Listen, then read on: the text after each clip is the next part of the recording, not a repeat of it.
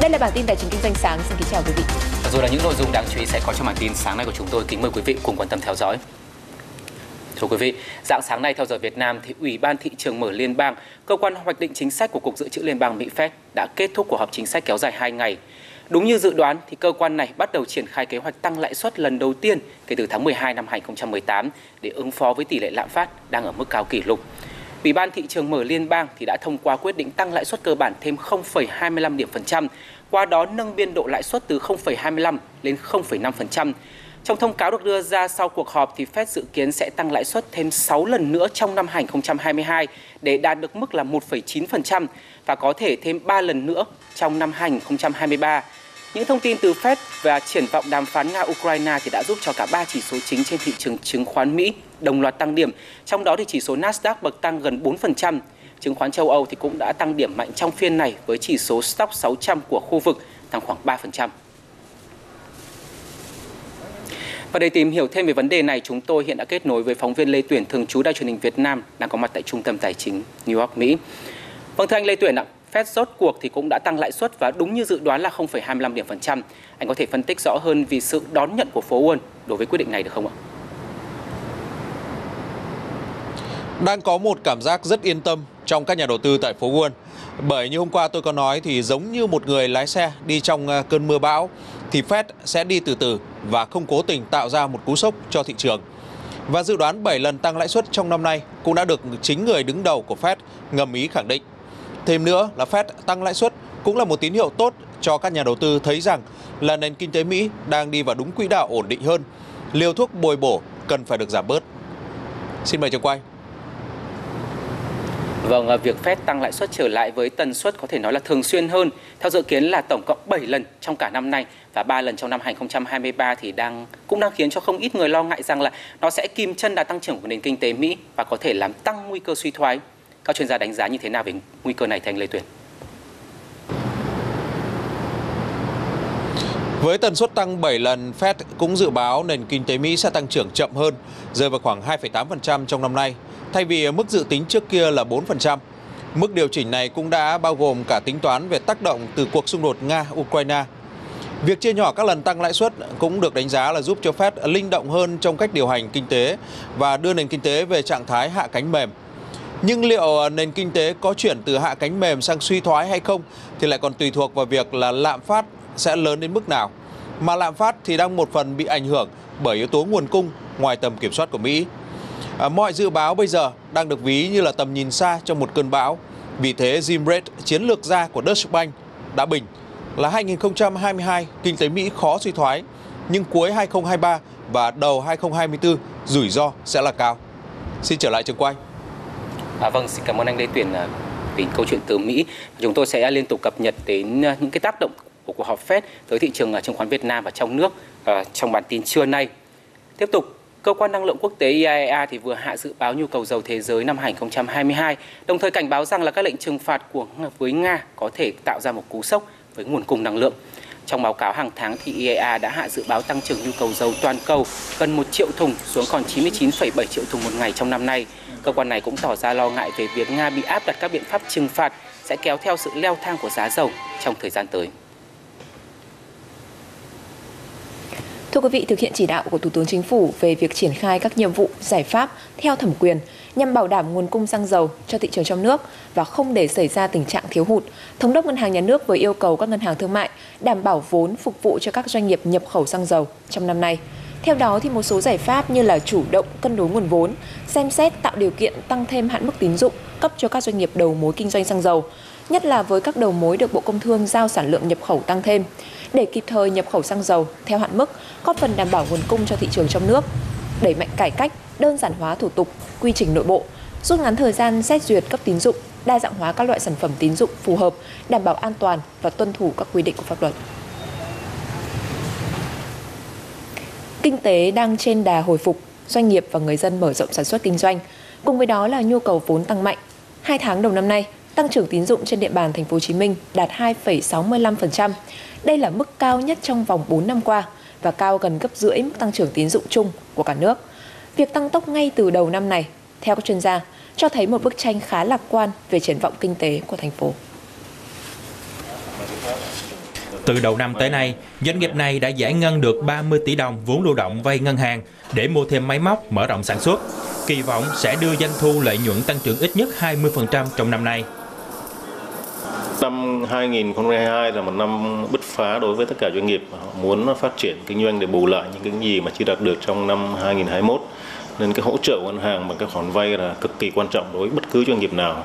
Doanh nghiệp rất cần nguồn vốn đúng thời điểm để quay vòng cái chu kỳ sản xuất kinh doanh. Có nhu cầu mở rộng đầu tư kho lạnh vận tải khu vực thành phố Hồ Chí Minh và các tỉnh lân cận. Đầu năm nay, doanh nghiệp này đã tăng quy mô vay vốn hơn 30% so với năm ngoái. Hồ sơ được phê duyệt nhanh, lãi suất ưu đãi hơn, giúp doanh nghiệp tự tin hơn trong việc mở rộng đầu tư. Đối với cái doanh nghiệp của chúng tôi thì chi phí tài chính nó cũng là một trong những cái chi phí khá lớn. Thành ra cái việc mà ngân hàng là điều chỉnh ừ, từ 0.5 đến 1% nó là một trong những khoản mà nó cũng giúp cho chúng tôi rất là nhiều rồi bởi vì là nó ảnh hưởng đến cái giá vốn dịch vụ của chúng tôi. Hiện lãi suất cho vay ưu đãi cho khách hàng doanh nghiệp nhỏ và vừa từ 7,2 đến 7,5% một năm. Khách hàng doanh nghiệp lớn, khách hàng thuộc lĩnh vực ưu tiên có thể tiếp cận khoản vay với giá vốn thấp hơn từ 1 đến 2%.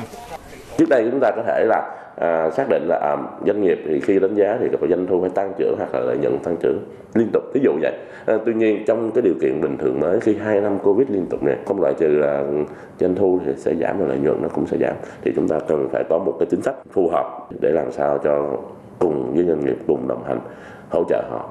Những năm trước, tăng trưởng tín dụng 2 tháng đầu năm trên địa bàn thành phố Hồ Chí Minh thường dưới 1%, nhưng năm nay đã đạt 2,65% và dự kiến sẽ tăng thêm 1% trong tháng 3. Tín dụng vẫn là tập trung vào lĩnh vực ờ, sản xuất kinh doanh. À, theo đó tỷ trọng ờ, cho vay lĩnh vực này nó chiếm khoảng là 67 đến 70%. Tín dụng ở trên địa bàn 2 tháng là tăng 2,65%. Thì cái mức tăng của cái tín dụng ở lĩnh vực công nghiệp chế biến ấy, nó tăng ở đâu đó 5%. Và tín dụng với ờ, nhà hàng, ăn uống, lưu trú, dịch vụ lưu trú thì tăng tới là gần 9%. Lãnh đạo ngân hàng nhà nước chi nhánh thành phố Hồ Chí Minh cho biết, bên cạnh các chính sách chung sẽ đẩy mạnh chương trình kết nối ngân hàng doanh nghiệp trên địa bàn với lượng vốn cam kết 424.000 tỷ đồng. Chương trình kết nối khi triển khai sẽ gắn liền với thực hiện nghị quyết 11 của chính phủ, giúp doanh nghiệp, hợp tác xã, hộ kinh doanh tiếp cận nguồn vốn với lãi suất ưu đãi hơn nữa, nhằm hỗ trợ tối đa cho sản xuất kinh doanh.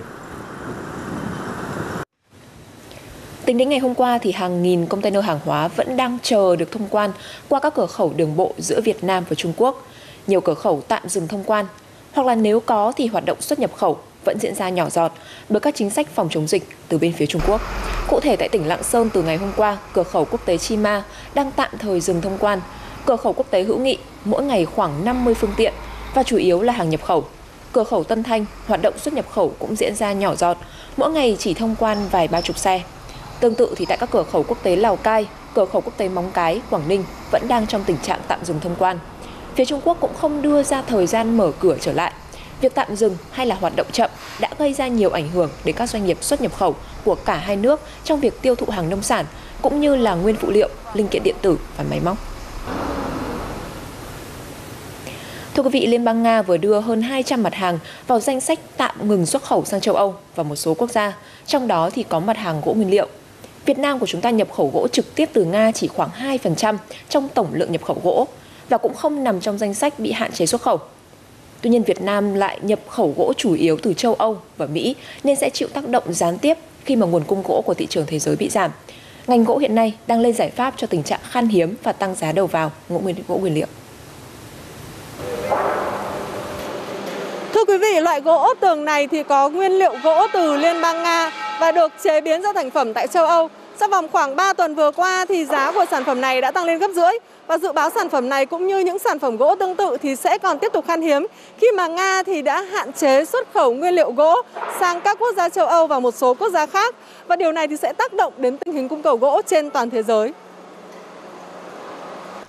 Theo doanh nghiệp này, Nga xuất vào châu Âu nhiều nhất là gỗ thông và một số loại gỗ sồi. Do đó, biến động hiện tại là giá gỗ thông và gỗ sồi thế giới đã tăng lên đáng kể, buộc họ phải tìm các nguồn gỗ khác thay thế. Cái giải pháp là uh, cố gắng uh, để duy trì đủ cái lượng hàng mà uh, chúng tôi uh, cần để phục vụ sản xuất không tích trữ nhiều hơn và cũng uh, uh, xác định là một số cái mặt hàng mà mình ờ, có thể thay thế được bằng uh, nguồn khác thì mình thay thế. Còn theo doanh nghiệp xuất khẩu gỗ rán và đồ gỗ nội thất này, một loại ván phủ bề mặt từ gỗ bạch dương của Nga đang được thị trường thế giới rất ưa chuộng, đặt hàng doanh nghiệp Việt Nam làm hàng xuất khẩu. Thời gian tới, khả năng cao khách hàng quốc tế sẽ thay đổi thị hiếu dùng loại mặt gỗ này và việc của họ là phải thích ứng ngay để đáp ứng nhu cầu mới của khách hàng. Khách hàng người ta sẽ phải chấp nhận uh, những cái loại gỗ khác mà không được đẹp bằng như là gỗ bạch dương. Nếu như người ta quyết tâm người ta không dùng cái gỗ uh, bạch dương từ từ Nga. Thế còn cũng có thể nghĩ đến những cái nguồn bạch dương từ Bắc Âu nhưng mà chất lượng của nó cũng thấp hơn và giá cả của nó cũng cao hơn nhiều. Theo chuyên gia lâm nghiệp, trong ngắn hạn, các quốc gia, trong đó có Việt Nam, có thể đồng loạt tăng khai thác để bổ sung nguồn gỗ cho thị trường thế giới. Đây là cái cơ hội tốt để cho các doanh nghiệp Việt Nam đàm phán với cái đối tác của mình là các nhà mua ở các thị trường xuất khẩu trong cái việc thay thế nguồn gỗ nguyên liệu từ Nga nói riêng và nguồn gỗ nguyên liệu nhập khẩu nói chung bằng cái gỗ nguyên liệu trong nước mà Việt Nam sẵn có như nguồn nguyên liệu uh, gỗ keo và gỗ cao su. Hiện, Việt Nam đang khai thác mỗi năm khoảng 30 triệu mét khối gỗ rừng trồng. Tuy nhiên, để đáp ứng nhu cầu của thị trường thế giới, Việt Nam cần nâng cao chất lượng cây gỗ lớn và cũng cần đa dạng hóa các loại cây gỗ đáp ứng yêu cầu của thị trường quốc tế. Chiều qua, Bộ Giao thông Vận tải đã họp trực tuyến, đôn đốc kiểm tra tiến độ dự án xây dựng đường bộ cao tốc phía Bắc Nam, phía Đông giai đoạn 2017-2020 và 2021-2025. Bộ trưởng Bộ Giao thông Vận tải yêu cầu các đơn vị phải ưu tiên hàng đầu về chất lượng và tiếp tục phối hợp chặt chẽ với các địa phương, hoàn thành công tác giải phóng mặt bằng và vật liệu cho dự án, kiên quyết xử lý các nhà thầu vi phạm hợp đồng. Mục tiêu đảm bảo tiến độ hoàn thành 4 dự án thành phần trong năm nay, cùng các đoạn Mai Sơn, Quốc lộ 45, Cam Lộ La Sơn, Vĩnh Hảo Phan Thiết và Phan Thiết Dầu Dây, tính toán kỹ lưỡng khả năng rút ngắn tiến độ từng dự án theo chỉ đạo của Thủ tướng Chính phủ. Bộ Tài chính Trung Quốc vừa cho biết là nước này sẽ không mở rộng chương trình thí điểm đánh thuế bất động sản trong năm nay do chưa có đủ các điều kiện phù hợp. Động thái này được đưa ra trong bối cảnh là thị trường nhà đất của Trung Quốc vẫn chưa hoàn toàn phục hồi sau cuộc khủng hoảng thanh khoản của hàng loạt công ty bất động sản lớn hồi năm cuối năm ngoái. Theo các số liệu mới nhất được công bố cho thấy thì đầu tư vào bất động sản của Trung Quốc trong 2 tháng đầu năm nay đã tăng nhẹ 3,7% so với cùng kỳ năm trước, sau khi đã lao dốc gần 14% trong tháng 12 năm 2021. Nhưng nhìn chung thì nhu cầu mua nhà vẫn chưa ổn định. Hồi tháng 10 năm ngoái thì giới chức Trung Quốc cho biết sẽ mở rộng việc thử, thử nghiệm đánh thuế bất động sản ở một số khu vực tại nước này. Tuy nhiên, nhiều chuyên gia cho rằng là trong bối cảnh hiện nay, việc áp thuế nên được trì hoãn để tránh làm tổn hại hơn nữa tới niềm tin trên thị trường nhà đất. Tại Nhật Bản thì chương trình Go to Travel được đưa ra từ tháng 7 năm 2020 nhằm mà khuyến khích và thúc đẩy nền du lịch nội địa, khôi phục lại hoạt động kinh tế tại các địa phương. Tuy nhiên thì chương trình này à, liên tiếp phải tạm dừng do là dịch bệnh diễn biến phức tạp. Đến nay khi mà dịch bệnh à, có chiều hướng tạm lắng, Nhật Bản đã có kế hoạch khôi phục lại chương trình này để làm nóng lạnh ngành du lịch và dịch vụ vốn đang trong tình trạng đóng băng. Chính phủ Nhật Bản sẽ xem xét nối lại chương trình kích cầu du lịch Go to Travel vốn bị tạm dừng do dịch Covid-19 theo đó sẽ có nhiều chương trình khuyến mãi để khôi phục hoạt động của các doanh nghiệp trong lĩnh vực du lịch và dịch vụ. Theo hãng thông tấn Jiji, Thủ tướng Nhật Bản Fumio Kishida có kế hoạch sẽ khôi phục lại chương trình kích cầu du lịch Go to Travel sau khi đánh giá lại tình trạng lây lan dịch bệnh tại các địa phương. Với tuyên bố này, nhiều doanh nghiệp hoạt động trong lĩnh vực du lịch và dịch vụ đang rất kỳ vọng hoạt động kinh doanh có thể được khôi phục sau thời gian trì trệ khi phải thực hiện các biện pháp hạn chế phòng dịch. Báo Yomiuri cho biết, trước khi khôi phục hoàn toàn chương trình Go to Travel, ban đầu các hoạt động kích cầu du lịch sẽ được thực hiện thông qua việc giảm chi phí đi lại giữa các địa phương. Tiếp đó, chính phủ Nhật Bản có thể thực hiện chính sách hỗ trợ du lịch giống với năm ngoái. Theo đó sẽ hỗ trợ trực tiếp cho các doanh nghiệp để mỗi khách du lịch có thể được chiết khấu đến 1 triệu 500 nghìn đồng cho một đêm lưu trú khi đi du lịch. Theo báo Sankei, chính phủ Nhật Bản dự kiến khôi phục chương trình kích cầu du lịch từ tháng 1, nhưng đã bị hoãn lại do làn sóng dịch Covid-19 thứ 6. Do đó, lần này các chương trình kích cầu du lịch sẽ được thực hiện thận trọng. Ban đầu có thể sẽ chỉ được thực hiện ở một số khu vực, sau đó mới mở rộng ra toàn quốc. Báo này trích phát biểu của ông Tetsuo Saito, Bộ trưởng Đất đai, Cơ sở Hạ tầng Giao thông và Du lịch Nhật Bản cho biết, thời gian mở rộng chương trình kích cầu du lịch sẽ được đánh giá thận trọng trên cơ sở tình trạng lây lan dịch bệnh. Ông Saito cho rằng khôi phục hoạt động du lịch là cần thiết nhưng phải đảm bảo an toàn cho cả du khách và toàn bộ người dân. Hiện Nhật Bản đã thay đổi các tiêu chí đánh giá dịch bệnh. Căn cứ vào các tiêu chí mới này, các biện pháp phòng dịch trọng điểm có lẽ sẽ được dỡ bỏ ở nhiều địa phương, tạo điều kiện để tái kích hoạt chương trình kích cầu du lịch trong thời gian tới. Long Nguyễn, phóng viên thường trú Đài truyền hình Việt Nam tại Nhật Bản. Còn ở trong nước thì việc du lịch quốc tế mở cửa trở lại đang tạo đà rất lớn cho bất động sản nghỉ dưỡng. Trước đây thì à, du lịch các tỉnh à, ven biển phía Bắc thường gắn với cách làm mùa vụ, chủ yếu là tranh thủ khai thác trong 3 tháng mùa hè. Tuy nhiên thì thời gian gần đây, bất động sản nghỉ dưỡng phía Bắc đang có sự đảo chiều, thu hút lượng lớn dòng tiền đầu tư. Sầm Sơn, Thanh Hóa, Hạ Long, Quảng Ninh là những địa phương có các dịch vụ du lịch nghỉ dưỡng trỗi dậy mạnh mẽ nhất thời gian gần đây. Sầm Sơn từ trước đến giờ thì nó là thủ phủ du lịch của Thanh Hóa là cái thứ nhất, cái thứ hai nữa là nó là một cái địa điểm tăng lam thắng cảnh mà thu hút rất rất nhiều lượt khách từ trước đến nay. Ngay từ khi ờ, những địa điểm khác ví dụ địa điểm khác du lịch khác ở trên đất nước Việt Nam chưa được khai thác. Hiện tại bây giờ là cơ sở hạ tầng của các thành phố ven biển phía Bắc đang được đang được kiện toàn và đầu tư rất mạnh mẽ như là tuyến đường cao tốc ừ, Hà Nội Thanh Hóa à, cũng như là các tuyến đường cao tốc Hà Nội Quảng Ninh cũng đã được đi vào hoạt động. Thì à, về mặt tiện ích đi lại cũng đã được rút ngắn rất nhiều. À, quan trọng hơn là cả một hệ sinh thái các tập đoàn chủ đầu tư lớn đầu tư vào những tỉnh như vậy. Sự đầu tư đồng bộ về hạ tầng của các địa phương như sân bay, đường cao tốc, chính sách thu hút đầu tư chính là thỏi nam châm hút các nhà đầu tư lớn quay trở lại. Tuy nhiên để xóa bỏ cách làm du lịch mùa vụ, chỉ chăm chăm thu hút khách vào mùa hè là thách thức không nhỏ, đòi hỏi tìm những cách làm mới. Đơn cử như Sun Group đã đầu tư hàng tỷ đô vào hệ sinh thái du lịch nghỉ dưỡng, quy mô 1.260 ha tại Sầm Sơn.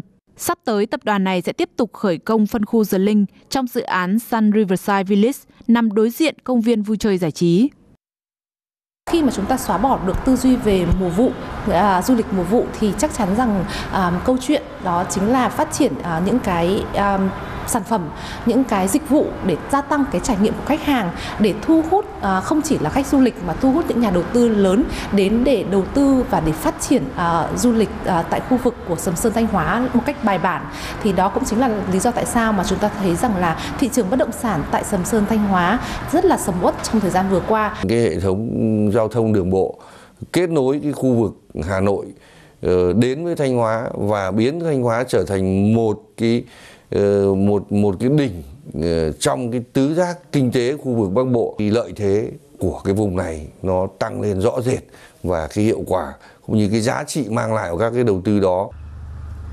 Thống kê của các sàn giao dịch bất động sản cho thấy, thời gian trước, 70% nhà đầu tư mua bất động sản nghỉ dưỡng tại Nha Trang, Đà Nẵng, Phú Quốc đến từ Hà Nội. Hiện nay nhiều nhà đầu tư trong số này đã nhanh chóng gia nhập các thị trường ở phía Bắc, tạo ra sự nhộn nhịp ngay từ 3 tháng đầu năm.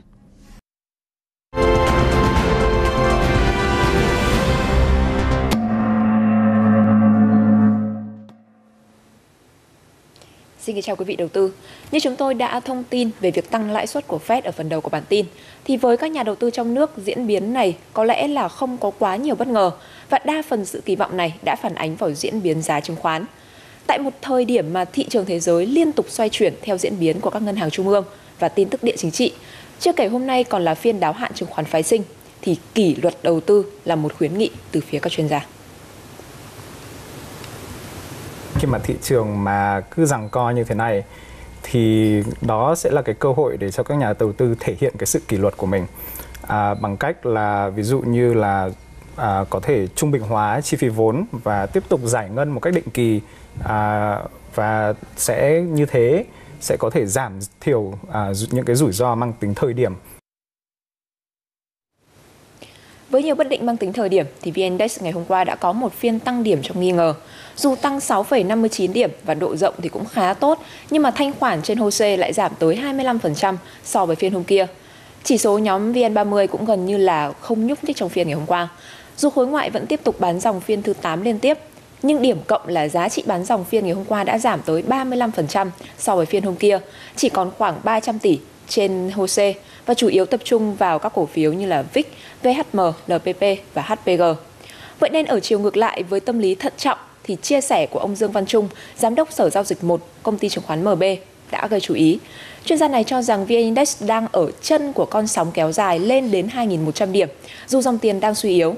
Và nguyên nhân chính, theo ông, là đến từ việc gói hỗ trợ kích cầu sẽ dần được thẩm thấu vào trong nền kinh tế, trong khi lạm phát và rủi ro địa chính trị cơ bản đã được phản ánh vào diễn biến giá. Thời điểm vượt đỉnh 1.530 của VN Index có thể rơi vào tháng 4 này, khi mà mùa đại hội cổ đông có nhiều thông tin tích cực nhất. Còn trên sàn HNX thì à, một thông tin đáng chú ý khác là thông báo về phiên đấu giá cổ phiếu Sudico với mã SGS thuộc ờ, sở hữu của Tổng công ty Sông Đà sẽ được tổ chức vào 9 giờ ngày 5 tháng 4 tới đây. Cụ thể thì Tổng công ty Sông Đà bán đấu giá 41,7 triệu cổ phiếu SGS, tương đương với 36,3% vốn của Sudico, với giá là 101.900 đồng trên một cổ phiếu, theo phương thức chọn lô. Như vậy là nhà đầu tư tham gia sẽ phải chi toàn bộ khoảng hơn 4.250 tỷ đồng để mua số cổ phiếu này. Và tính từ cuối tháng 10 năm ngoái thì SGS đã tăng giá hơn 40%. Và những thông tin trên thị trường vừa rồi cũng đã kết thúc bản tin tài chính kinh doanh sáng ngày hôm nay của chúng tôi. Xin kính chào và hẹn gặp lại quý vị và các bạn.